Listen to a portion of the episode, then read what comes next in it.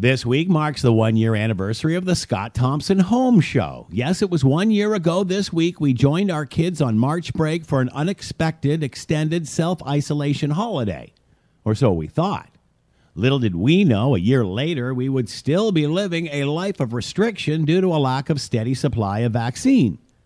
But as we meet this milestone, are there things you wanted to get done but never found the time, which you should have had lots of during a pandemic and won't once life does pick up? Have you taken advantage of the downtime?